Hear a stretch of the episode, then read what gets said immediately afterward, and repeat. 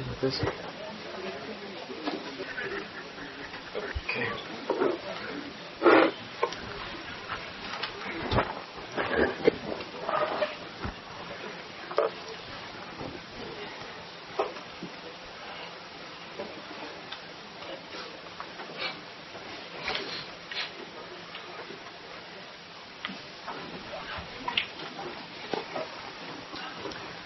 We've read the Ten Commandments uh, in the week's Parsha Torah reading, and we come across there the central concept of the Shabbat, of Sabbath. And there's a there's a question that we, we can ask which we can use to bring out a fundamental point in in Torah and in understanding the world altogether, the world of spirit and the um, Torah pathway, which is as follows.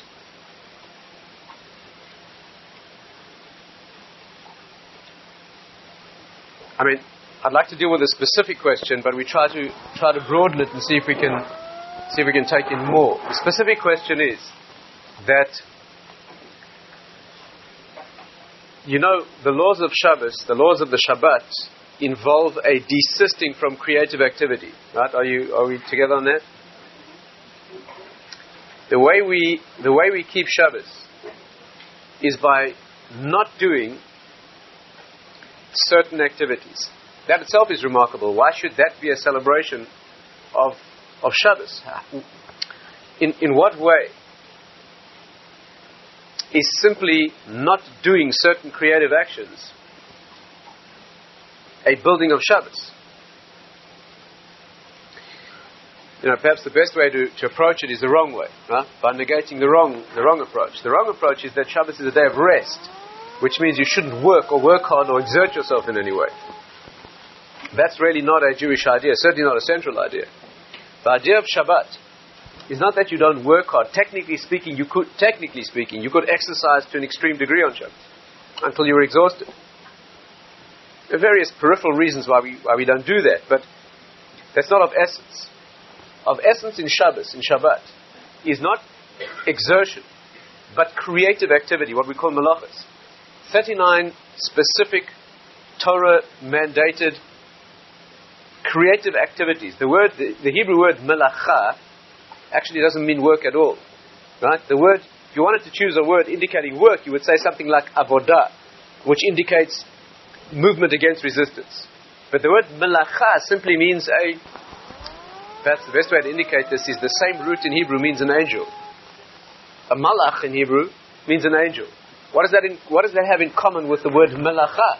What's a malacha got to do with a malach? But the concept is this, that an angel is an emanation of purpose.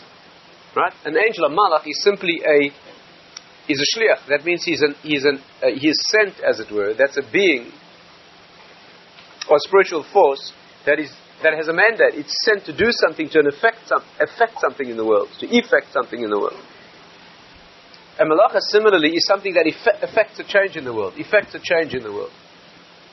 It's got nothing to do with how hard it is. Striking one match on Shabbos is very little exertion, but it's one of the 39 categorical, know, classical desecrations of Shabbos. The final hammer blow, the 39th of the Malachas, is known as Makeh B'Patish, which is the final, the final hammer blow, right? When you put the finishing touch, you say. In English, you say the finishing touch. Right? Even though that activity may be just one small increment in the process that is taking place until then, but it's unique because it has a spiritual uniqueness, a philosophical uniqueness. It's the finishing, the finishing touch. It's got nothing to do with exertion. It's the notion that it may be putting shoes, laces in shoes for the first time, that's all. That is a categorical breaking of Shabbos. Because you now rendered them useful shoes for the first time. Or pulling a tailor's thread out of a finished garment, right? so it's now wearable. There's nothing to do here with effort. Uh, is this this concept? Are we okay? Are we together? There are a lot of stages here to work through, so you look immensely ready for. but let's see if we can do some creative activity here together. the notion is not that there's work involved. The notion is that something's being built, and the way you keep Shabbos is just by, just as the week is built or constructed by its creativity. Shabbos is kept or constructed by desisting from that creativity.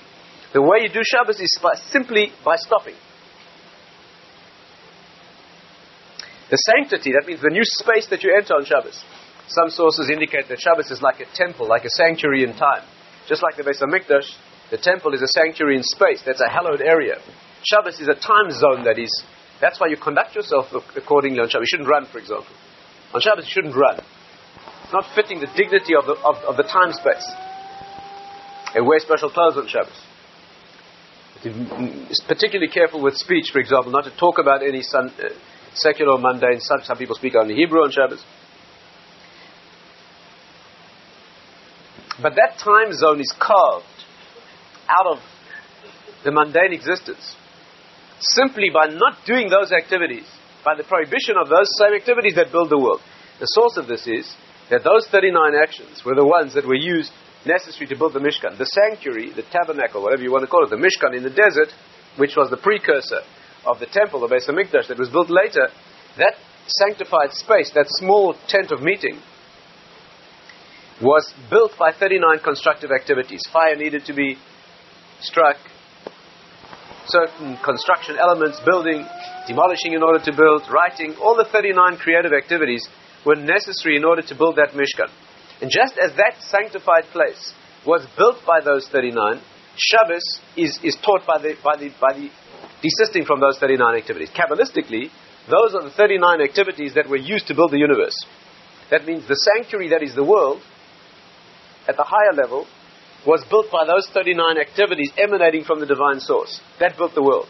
The microcosm of that is human beings using those same 39 energies to build a sanctified space in microcosm form in the world. And Hashem, God Himself, kept Shabbos, as it were, created Shabbos simply by arriving at the end point of creation. Six days of creating using these 39 activities, and then at the transition of sundown, Friday afternoon, Erev Shabbos, into Shabbos, he desisted from those activities, their having been complete. That's how Shabbos is built.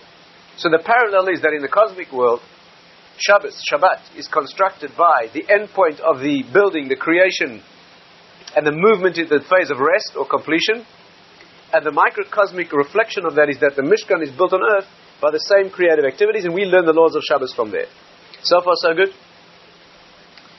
Take out of your head any concept of effort and exertion. That's a completely peripheral, non-Jewish. Uh, that's not the that's not the spiritual idea. Now, we've we, we, we've understood together that the divine energy, that means the, the, the, the creative activities or energies in the world that build the world, are parallel to our activities that build our world, and his stopping is what builds Shabbos, and we keep Shabbos in parallel by our stopping from those activities. Now, here comes the next step. In general, he keeps his own laws. You know that principle? The Gemara says that God himself, Hashem himself, obeys the laws of his Torah. He himself binds himself by his own laws. To an extreme degree. For example, it says he wears tefillin. A man has to wear tefillin on his head. Hashem wears tefillin. Uh, now, deep, deep ideas, these. What's written in his tefillin? What's written in ours that Hashem is one? What's written in his is that Jewish people are one. Ours contain praise of him, his contains praise of us. But he keeps his own mitzvahs. How far does this go? The Gemara says, in Talmud says, in Brochus, he prays. He davens. God himself prays. Hashem himself davens. Tefillah. To whom? And what does he ask for? It's not the time to go into that there's not the time to go into that particular question. But that's how far it goes. You look at that, look up in the Gemara and Daf Zayin. The Gemara there talks about his tefillah. And the Gemara asks that question, my matzle, what does he pray for? What does he ask? Who did, you have to speak about that. Wonderful subject. Perhaps some time we'll come back to that. But he keeps his own mitzvahs. And therefore he keeps Shabbos. But not only does he keep Shabbos, the way he keeps Shabbos is the derivation. After all, it says that there were six days of creation. What could be clearer? Vayinafash, and he rested, right? And that's when Shabbos was created. The Shabbos comes into existence. The first Shabbos on earth is the seventh day of creation, and it's created by His ending the process of creation, and Shabbos begins. So explicitly, we have from every side the fact that He keeps Shabbos. Now here comes the. So are we together? Now there's a great mystery here. Uh, I'm sure you're on the verge of it. I'm sure you've already identified it. I'm sure you have. You're just sitting there looking blank out of modesty, I'm sure. but the mystery is this think it through with me. The world is created, emanates into existence from his own being, right? To the extent that, the way the Nefesh HaChaim puts it is, that Hashem creates the world all the time. You know, there's no difference, Kabbalistically, between the first moment of creation that brought the world into existence and every subsequent second of creation. Hashem himself renews the creation always, every day, the acts of creation.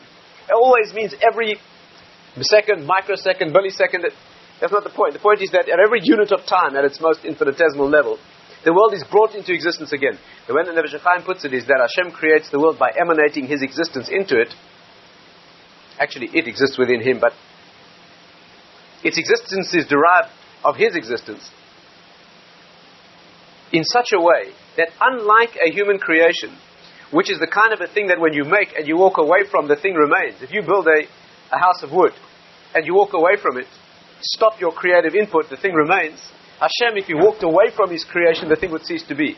Because it is nothing other than emanation of his own existence. At the deepest Kabbalistic level, we have Ein od milvado, is nothing besides him. There is nothing besides him. So when Hashem creates a world, he emanates his existence into it at all times. He could not leave it on its own and walk away from it. If he did, it would instantaneously collapse. It is nothing other than the energy infused into it by his own creation. And therefore, he keeps the world going at all times. Right? Every day, all the time, consistently, the world brought into existence as it was at the first moment by his own creation. And therefore, he does that on Shabbos too. Can you see the problem? How does he create the world on Shabbat if he keeps Shabbos by stopping creation? If there ever was a contradiction, this has to be it. Do you see the problem? Again, again, again. Let's get it. You're not going to enjoy the answer, okay, unless, unless you hear the question. You hear the question well. The world could not exist unless he created it every moment. Okay? So on Shabbos it has to exist too by his creation. But we are taught that Shabbos comes into existence by his stopping creation. But the world doesn't disappear on Shabbos. And the Nefesh HaChaim says clearly that if he would stop creating for a moment, the world would disappear.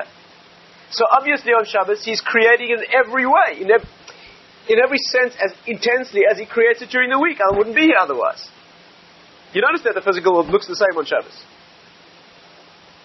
So how, you hear the problem, how, how's he keeping the world going on Shabbos if by definition he stops his creation on Shabbos? He obviously doesn't. So how does he keep his own laws?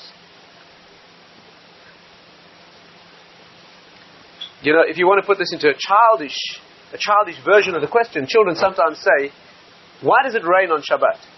Sometimes it rains on Shabbos. Raining is a divine watering of the plants. Watering things that grow is one of the malachas on Shabbos. You, you're not allowed to do that. There's a spiritual death consequence if you break Shabbos like that by watering things that grow. I mean, it's just one example of a. That's not the real. The real issue is how creation continues on Shabbos. But if you're a child, your mind would grasp it. Right?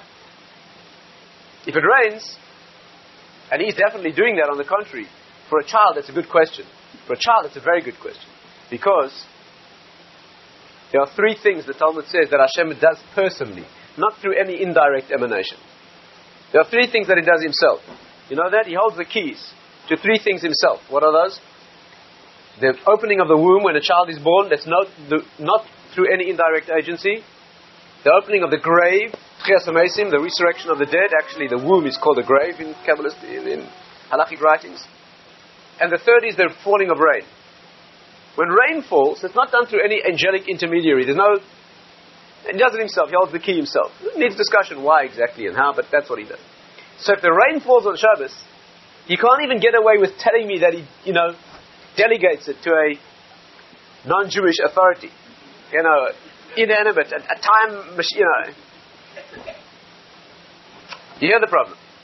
Are, are we together? Are we? So that's the question. How does it? How does the world continue on Shabbos? The sun, you know, the sun is is burns. The world, the th- by definition, the same 39 activities that created the world originally are keeping it, are, are, are every moment bringing it into existence again. Okay, it's a fundamental question. But while we're asking that question, let's just include a couple of others, although that will be the focus, and I think will bring us closest. But there are many other side issues too, and I'm not sure we'll get time to deal with them explicitly, but I hope they will be answered as well by this line of thinking. You know, Shabbos, it's axiomatic that Shabbos is virtually synonymous with, with Judaism. You know that a common expression for a person who is a Torah Jew, an observant person is a Shomer Shabbos, somebody who keeps Shabbos. There are 612 other mitzvahs in the Torah, right? There are 612 other mitzvahs in the Torah. Why is a person who keeps Shabbos synonymous with a person? The person who breaks Shabbos publicly is almost, that's the definition of a non-observant or a, a, a Jew antithetical to Torah. Why is it that why is it that Shabbos sums up what, what a Jew is or what Torah is? Why is it that fundamental? Why? And why is Shabbos kept? Why is it built by simply not doing something that's normally done? What does that mean too? There's something very, very basic here, very fundamental, a fantastic idea to discover and to explore. And let's see if we can begin to do it justice. The Gaon of Vilna says, in a very cryptic way, as follows. And there's a classic exposition of this idea by Rav Hutner in Pachad Yitzchak, which is the classic and perhaps definitive, definitive, definite, definitive approach to this question. So let's try and build it. The Gaon says like this, that the world is kept going on Shabbos because the activity that's necessary to keep it, the creation that's necessary to keep it in existence on Shabbos, is prepared on Friday. What does that mean? Huchan me esmol. Huchan me etmol. It's prepared from yesterday. What, does that mean? How does that deal with our, what is that? So Hutner explains as follows. You need to ready to look it up yourself. It's a lengthy piece. We won't have time this evening to, to, to go through it in, in all its detail. There's many other ramifications. But on this particular idea, he says as follows. Now, we're going to have to explore a halachic area in order to understand this. We're going to have to share together a halachic area underlying a fundamental point in the laws of Shabbat and fundamental in everything else, literally. But it's going to take concentration, and if you're not familiar with these ideas, and particularly if you have a wrong preconception, you think that Shabbos is a stopping of work in some way, be very difficult to grasp. So let's try and put away preconceptions and let's try to understand. In the laws of Shabbos, you have a concept, in fact, the general concept runs throughout Torah, that the areas that Torah deals with, and in fact that the world, the world deals with altogether, always fall into two categories. And they are a harmony. They, they constitute a, a pair, harmonious pair, each of which needs the other. In, this, in the most uh, nuclear expression of this, in the most perhaps tight or compressed essential expression of this, we call it Ikar and Tafel. Ikar and Tafel. Ikar means of essence, of root, and Tafel means subsidiary or ancillary or peripheral. Okay, secondary. You have the thing that is primary and the thing that is, yeah, just to give it a bit of a picture for, for the beginning of this discussion. If a person uses a vehicle to get someplace, then you have a partnership between two elements. There's the person who needs to travel and the vehicle that he uses to get him there. The person and his journey is Ikar, and the vehicle is Tafel. Right? The person is primary and, and, and essential. The vehicle is secondary and subservient or ancillary. Okay? It's also essential because he couldn't get there without it. Make no mistake. But it's not the thing itself. It, it, it's necessary temporarily and then it's divested. Exactly like your body and your soul. Body and soul, or in Kabbalistic terms, the lights and the vessels. If you're interested in that particular way of approaching things. The lights are the inner content. They are the revelation of reality, of essence. That's why it's always called light in Kabbalistic thinking. And then there's the vessel that holds the light. That is exactly the model of body and soul. The neshama inside. Neshama is based on the Hebrew word sham. Sham means destination. It means there. It means name, which is a description of essence. And the body is the vehicle. Which is essence? I mean, the world has confused it, of course. No accident. The world has confused it. The world thinks that the soul is only there to animate the body so the body can have a good time. And that's, that's anathema to Jewish thinking. The essence is soul. The body is only the vehicle that carries it to its destination and discarded. But the world is built, and much more thought needs to be put into this. The world is built on two interrelated dimensions Ikar and Tofel. Okay, so far so good? Now, in halacha, in Jewish law, you have the same two ideas expressed. But the harmony, the dance, the delicate dance between these two in Jewish law and halacha is such that wherever, listen carefully, wherever ik and tofel get together, the tofel disappears. Where ik and tofel get together, that which is secondary or subservient disappears. It melts into oneness with the ikar and becomes ikar. Right? It then reveals at that moment that it was only a secondary substance. You see the depth of this, as you have to try and explore deeply as we can. The depth of it is that when the secondary does its job in a completely loyal fashion, it becomes part of the primary. Because, in as much as it's necessary for the essence, so it, it, to that extent it becomes essence. The, the, the, place you clearly see the distinction between essence and, and secondary is when it is disloyal. When it becomes disloyal and pulls away.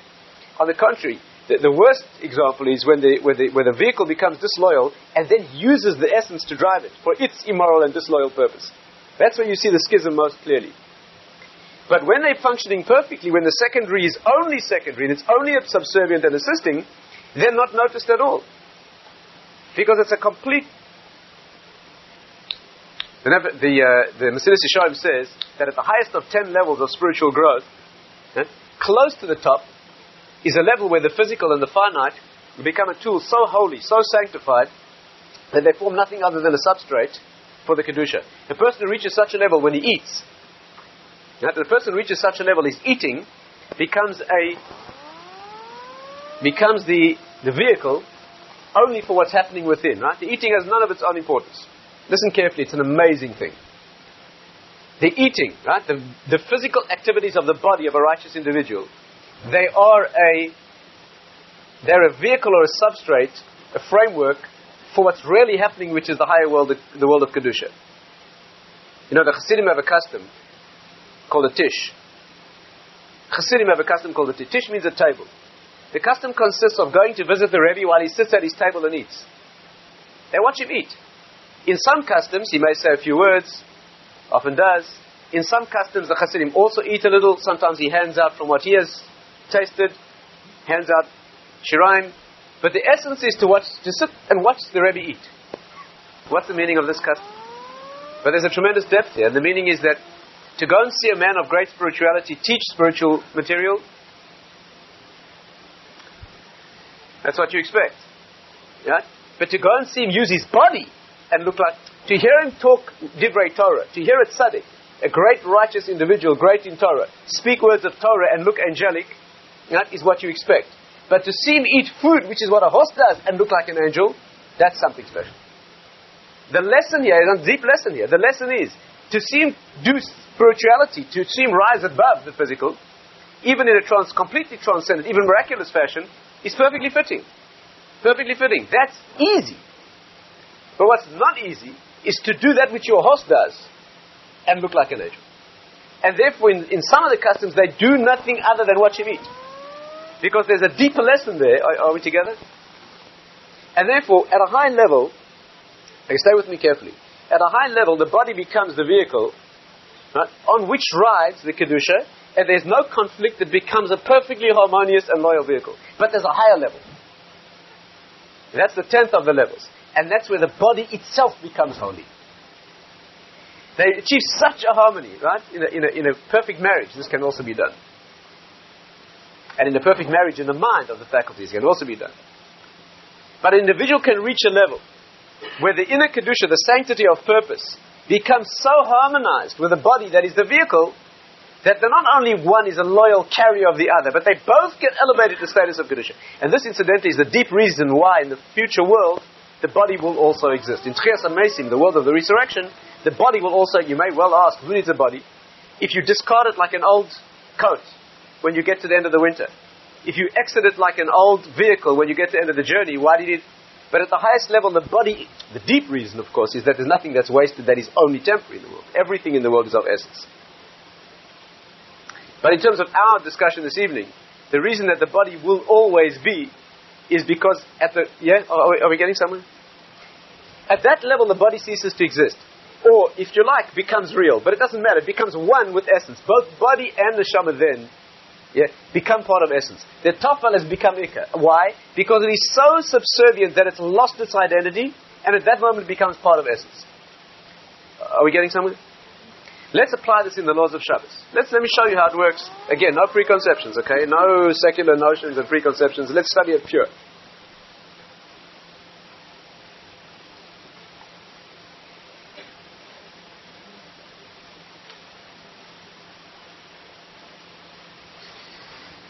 Let's try and understand. Let's say you're doing an activity on Shabbos like carrying. Let's you carry. One of the forbidden activities on Shabbos is carrying. Huh? Carrying from one domain to another. From shusa yachid, let's say, from a private domain to a public domain. Without going into definitions of what constitutes each of these domains right now, you carry from a private domain to a public, right? From your house to the street under certain conditions.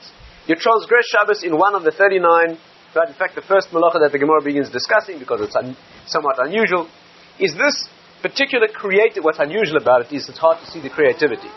When you strike a match, or you build, or you write, or you sew, or you stitch, one can see the creative element. Carrying an object from one domain to another is difficult to see the creativity, and that's why the Gemara starts with it. But it doesn't matter for now. The point is that carrying an object from one domain to another, yeah, is chayav. That means obligated, breaking the laws of Shabbat, strictly speaking, a death penalty for that.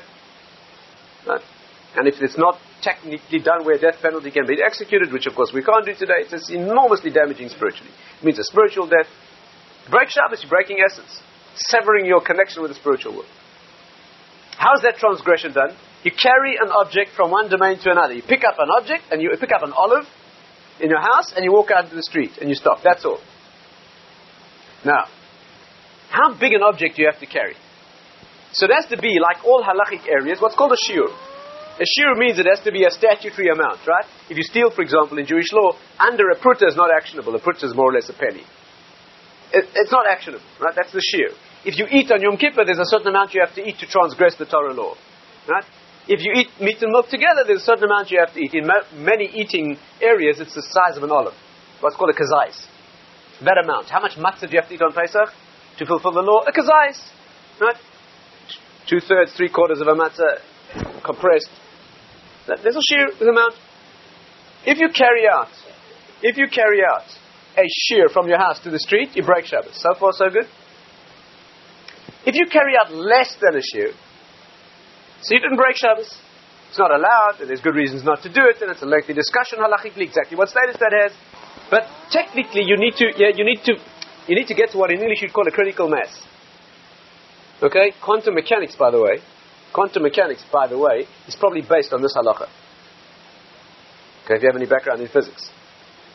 But that's a discussion for another time.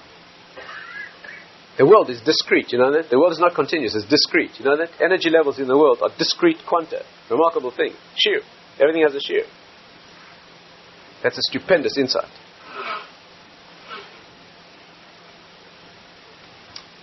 But if you carry out half an olive or an insignificant amount, non-usable or not, then, but more than that, you chai.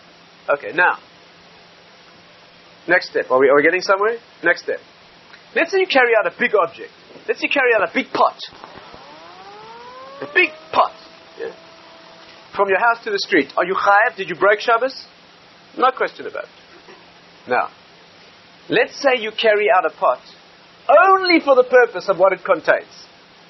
And let's say you got food, and you put the food in the pot and you carry it out to the street. Are you chayiv? Did you break Shabbos? 100%. 100%. Why? Because you carried the food out. Did you carry the pot?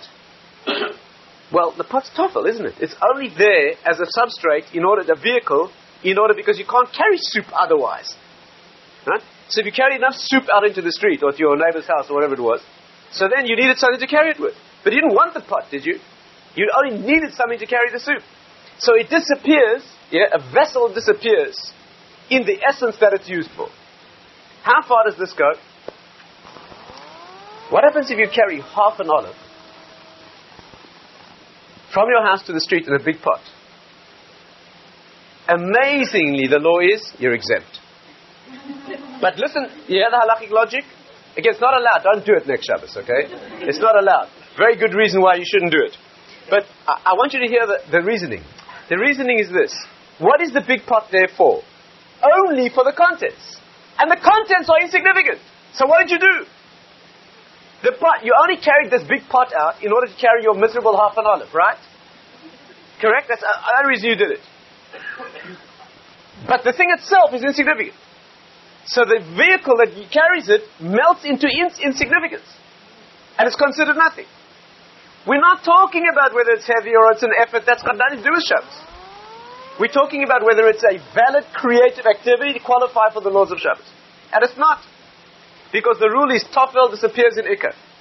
The, the insignificant, the ancillary, takes its definition by the Ikar. And if the Ikar happens to be nothing, it's nothing too. So far, so good? Now, next step. And can you see that this is the whole world? This is not a tech, there's nothing in the, in the Torah that's a technicality. Everything in Torah is essence, it has cosmic meaning.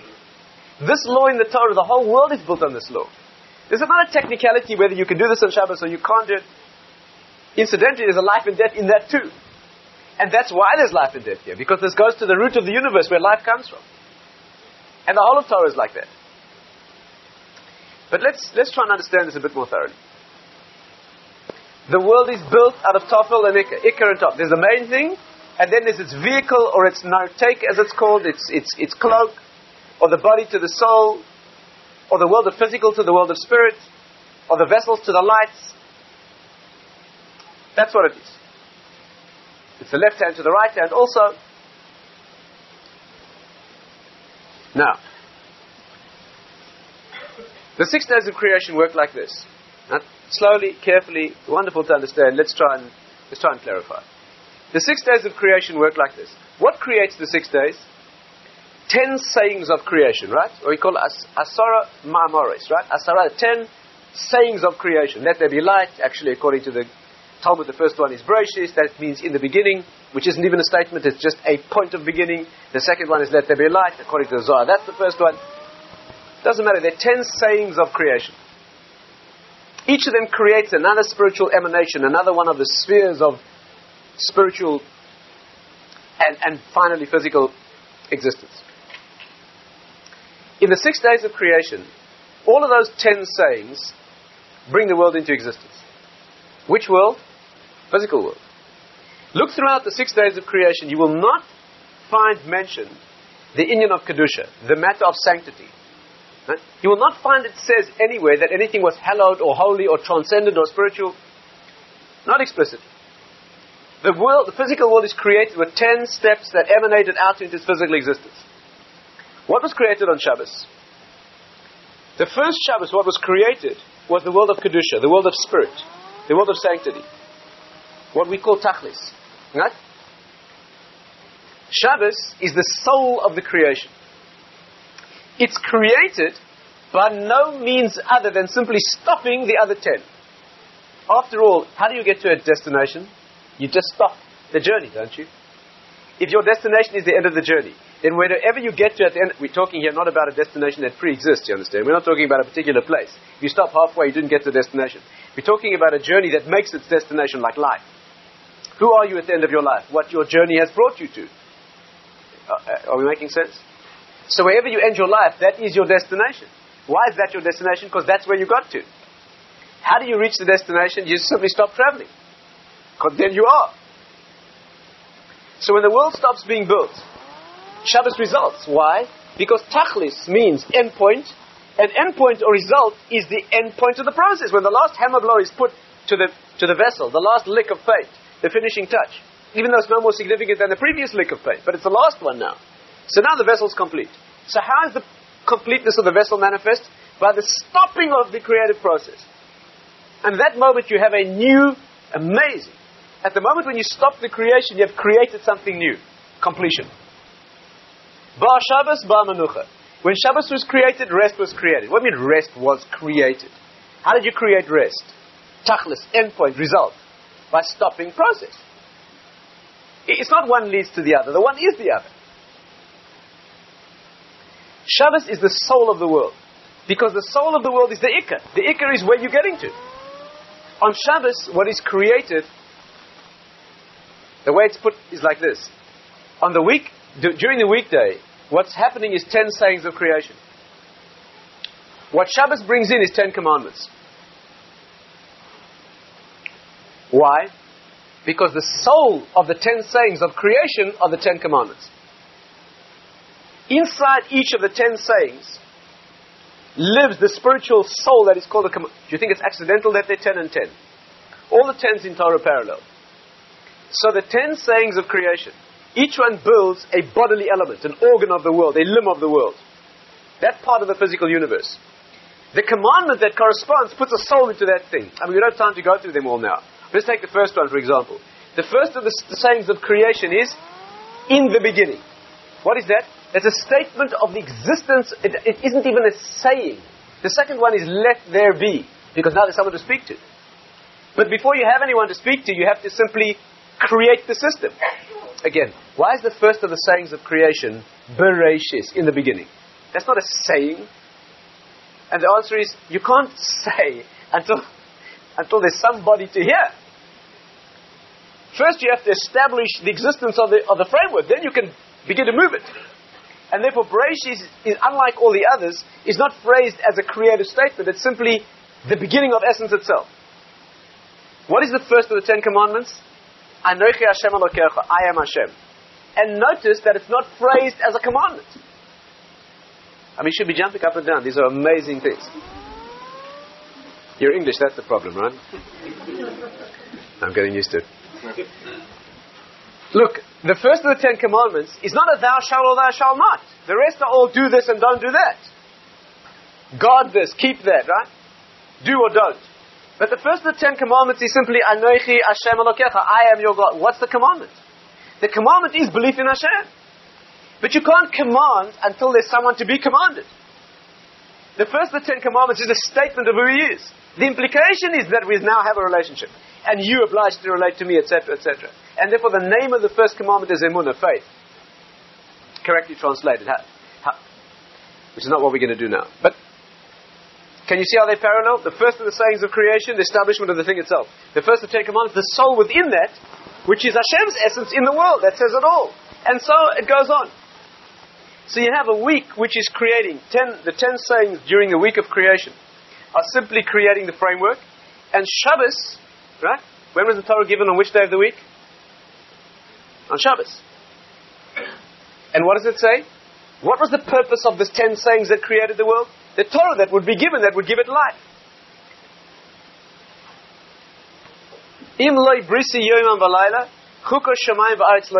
If it wouldn't be for my covenant, which is his covenant, covenant Torah, the word bris, incidentally, adds up to 612. Bris is the same number as Torah. 613 commandments in Torah, right? There's one missing because bris, you know that the thing has its own essence, which is its own completion, which adds one always. If it wouldn't be for my covenant, meaning Torah, day and night, I would not have, not have established the laws of physics and chemistry and science in the world namely the ten sayings of creation. And Rebbe Chaim says that if there be one second in the world's history when no Jew is learning Torah, imagine a second of history, particular moment of time, where everybody's either sleeping or eating or taking a break. Or, in that instant, the world would cease to exist. He doesn't mean it metaphorically, he means it literally. Some have even said that the reason that you have night and day around the planet at different times is always a Jew somewhere learning Torah different schedules and enough people to ensure. Because if no Jew were learning Torah, for one instant the world would disappear. Why? Because when you pull the plug for an instant, the lights go out. If the neshama leaves, the person dies. Torah is in the world like the soul is in the body. The Ten Commandments, which are the root of Torah, are the ten vital elements that are in the ten sayings of creation. And as long as they're in, the world's alive. Where's Torah in the world? People learning. Person learns Torah, incorporating in his, his or her heart or mind the essence of Torah. So that statement is literal. Im loy brisi If it would not be for my covenant day and night. I would never have established the laws of heaven and earth. It's not poetry. It happens to be poetry too.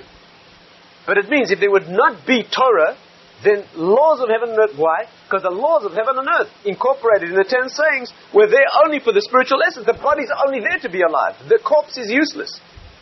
The point of being a human being is not to be a dead body. The point of being a human being is to be a live body, that the vehicle of the body carries the neshama.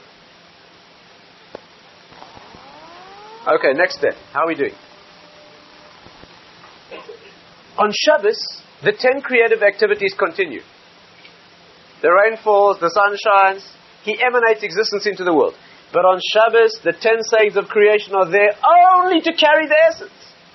And when that happens, they disappear as independent entities. They are not. Shabbos, the physical world, is the part carrying the essence. Yet during the week, where all you have is physical activity, so that's what you're carrying, that's the activity. But on Shabbos, when the ikar gets put in, when the soul gets put in, on Shabbos, when Torah comes into the world, where the soul is born. So on Shabbos, what happens is all those activities continue. But since this is the day when essence is manifest, since Torah, yeah, and how does it manifest? By stopping those activities. Meaning that on Shabbos, what happens is those activities in the world re- retain, they continue. But they're now the vehicle for a Kedusha. As soon as Kedusha comes in, the, es- the, the vehicle itself disappears. It melts into the essence, becomes one with it. And just as halachically you are not obliged for taking a vehicle that carries contents when the contents are not prohibited, because the vehicle is only part of the contents. Similarly on Shabbos, the laws, of, are we getting somewhere? On Shabbos, the laws of creation that truly do continue.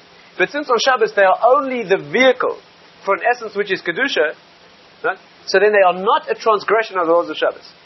In, in summary, he keeps creating the world on Shabbos. No question about it. The rain falls, he creates the world. But on Shabbos, the difference is that it's now only a vehicle for an essence, and when that's done at the highest level, it becomes part of essence. And just as there's no halachic transgression here, which means there's no meaning to this activity in Torah terms, with, regardless of whether it looks like an activity or doesn't, or is hard or not, it disappears. What's the message here? The message for us, obviously, is that not to get confused. Not to get confused. The tofel, the secondary, is always speaking louder than the essence. And the body speaks louder, more naturally than the soul does. The soul is very, the neshama is easily quieted. You know, the word neshama in Hebrew means soul, neshama. It also means complete destruction and wasteland. Shmama in Hebrew, hey shamu means they were destroyed and annihilated. It means annihilation, the same root. When the neshama is essence and destination, but when it's not, it's completely annihilated by the, the vehicle. On the contrary, it becomes locked in the service of the vehicle to the extent that it becomes tafel and disappears. That's the human battle. That is the problem. The problem is, what are you here for? Are you here for your soul to keep fussing about your body? Or are you here for your body to be disciplined into a tool that completely disappears in its Kedusha? And that's what Shabbos teaches. Shabbos is not a day of rest. Shabbos is a day of Ikar when the tofel becomes Ikar. Right? When the two melt into one.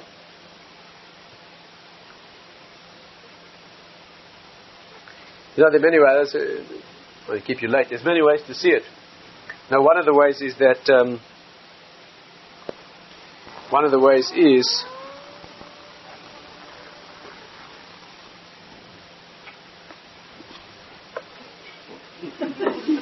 as follows.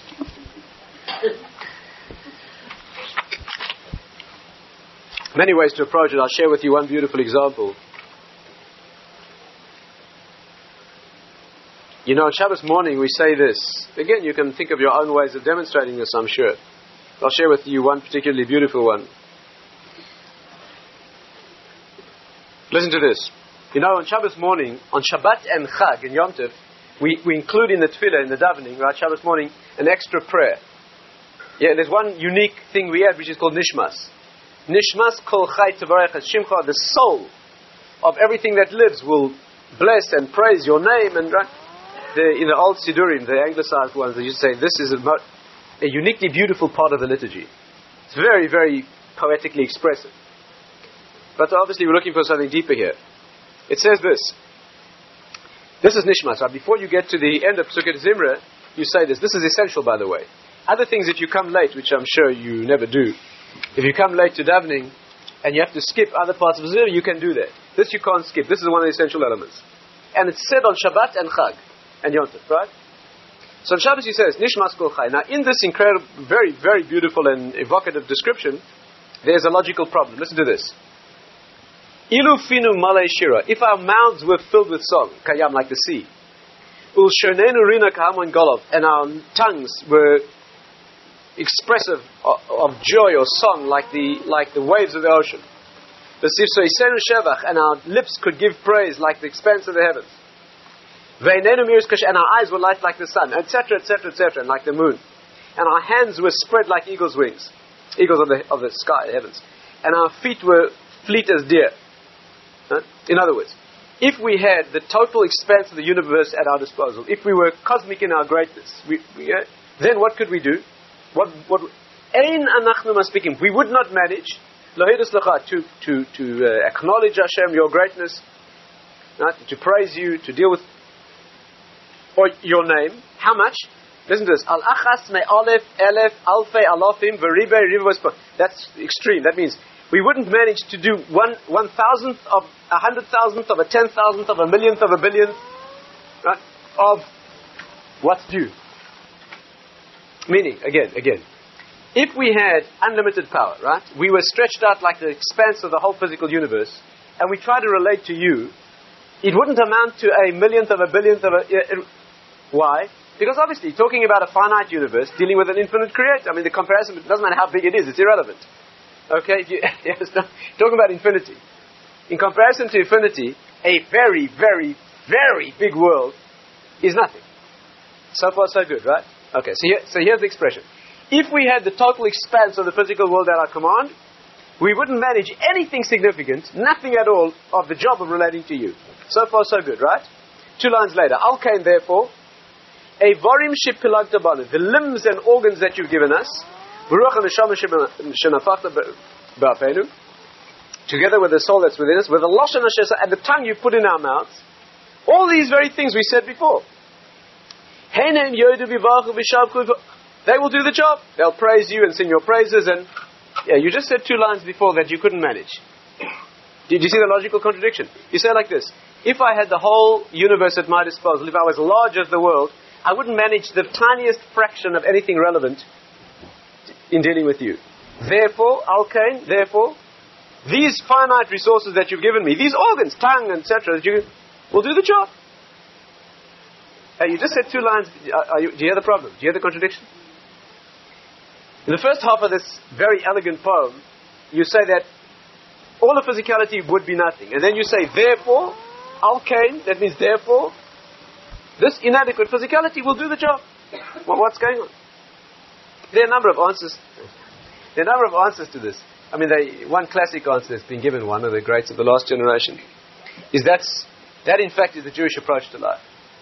The Jewish approach is we first understand the impossibility of the job and then we do it anyway. That, that's what a Jew is. The great, the Alter Novardok used to say, ask not if a job is possible, ask only if it's necessary. That's the Jewish approach. You don't ask, if you start asking what's possible, you'll never get anything done. Forget about what's possible. Ask only if it's necessary. If it's necessary, do it. When it's possible or impossible, is irrelevant. It's a beautiful answer. It's a very Jewish answer. But I, I want to show, I want to demonstrate something, a different thing, and that's this. This prayer of Nishmas, right, the soul of everything that lives, you know what it is? The deeper sources say that this is the prayer of the Neshama Yesera. Neshama, Nishmat Kol Chai, the soul of all that lives. You know, on Shabbos you have in Neshama Yisera. Neshama Yisera means an extra soul. An extra soul. The common misconception is like you get a double soul, right? And that's why you should eat more, you know, on Shabbos, right? It's got nothing to do with becoming schizoid. Yeah, it's got nothing to do with that. Neshama Yisera doesn't mean you get another soul, it means you get more Neshama. The Shama Yisera means extra, more Neshama. There's a deeper infusion of Kedusha, of Neshama, of spirituality into you on Shabbos. Incidentally, that's why you have to say this on Shabbos. Because this is the tefillah of the Neshama Yisera. This is the tefillah, the prayer of the extra dimension of Neshama that you get on Shabbos. Right? What does this extra dimension of, of Neshama mean? It means that you should eat more. You know why? Because eating during the week is a physical thing. Eating on Shabbos is invested with the Kedusha. Neshama Yisera means that more Kedusha goes down into the body. Not more Kedusha hangs up, you know, floats, uh, levitates in the air. The essence of a Jew is that Kedusha goes into the body. We don't become celibates and ascetics and transcend the body, like many other systems, in order to reach spirituality. We don't do that. In order to reach a, a, a tremendous transcendence, we engage physicality. We get married, we drink wine, we engage the world. The Gemara says you'll be held accountable for every physical pleasure that you didn't experience. Yeah, this is a system of transcendence, right? You want to become spiritual? The Gemara says you'll be held accountable for every. Do you know what? There's even a section in the Talmud that discusses how you can experience every illicit and forbidden sensual pleasure in a valid way. The whole discussion.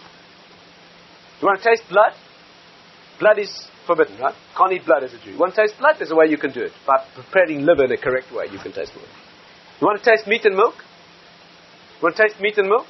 There's a way you can taste it. Cooking meat and milk together. It's forbidden. There's a way you can do it. If you prepare the udder of a cow correctly, you can eat it and taste the Gemara goes through and examines, and uh, a lot of sensuous forbidden pleasures. The Gemara finds a kosher way of experiencing. Well, what is this? This is a spiritual thing? Because the essence of being Jewish is to elevate that vehicle of physicality, to float above it. It's not a problem. But it's to descend into it and elevate it is a big problem. And that's a Jewish pathway. It's easy to be spiritual if you live in a cave, in a sack, celibate and ascetic, without any alcohol. It's easy.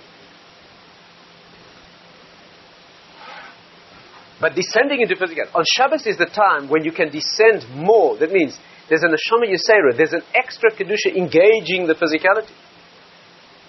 And therefore, it doesn't bring the, the spirit down, it brings the body up. And therefore, during, under normal circumstances, if you had the whole physical universe at your disposal, all these organs and limbs in your body, you couldn't relate to infinity. But on Shabbos, when that physical reality is infused with the transcendence, and you can do the job. Shabbos is a different thing. Shabbos is a day of clarification. Right? It's the essence, and that's why it's essential to being a Jew. It's the first step, one of the first steps a person needs to take in development as a spiritual being in Torah. Shabbos. What do you have to do on Shabbos? Nothing. You have to stop the creativity that demonstrates mastery over the world, right? Construction and creation and mastery. On Shabbos you stop there. Because this is destination. You can't travel you can't travel and be at a destination. By definition, if you're traveling, you're not at a destination, you're going someplace, unless you're walking around in circles like most people are. But if you if you if you genuinely have arrived at destination, the definition of arrival at destination is that journey journey stops. That is the definition of destination.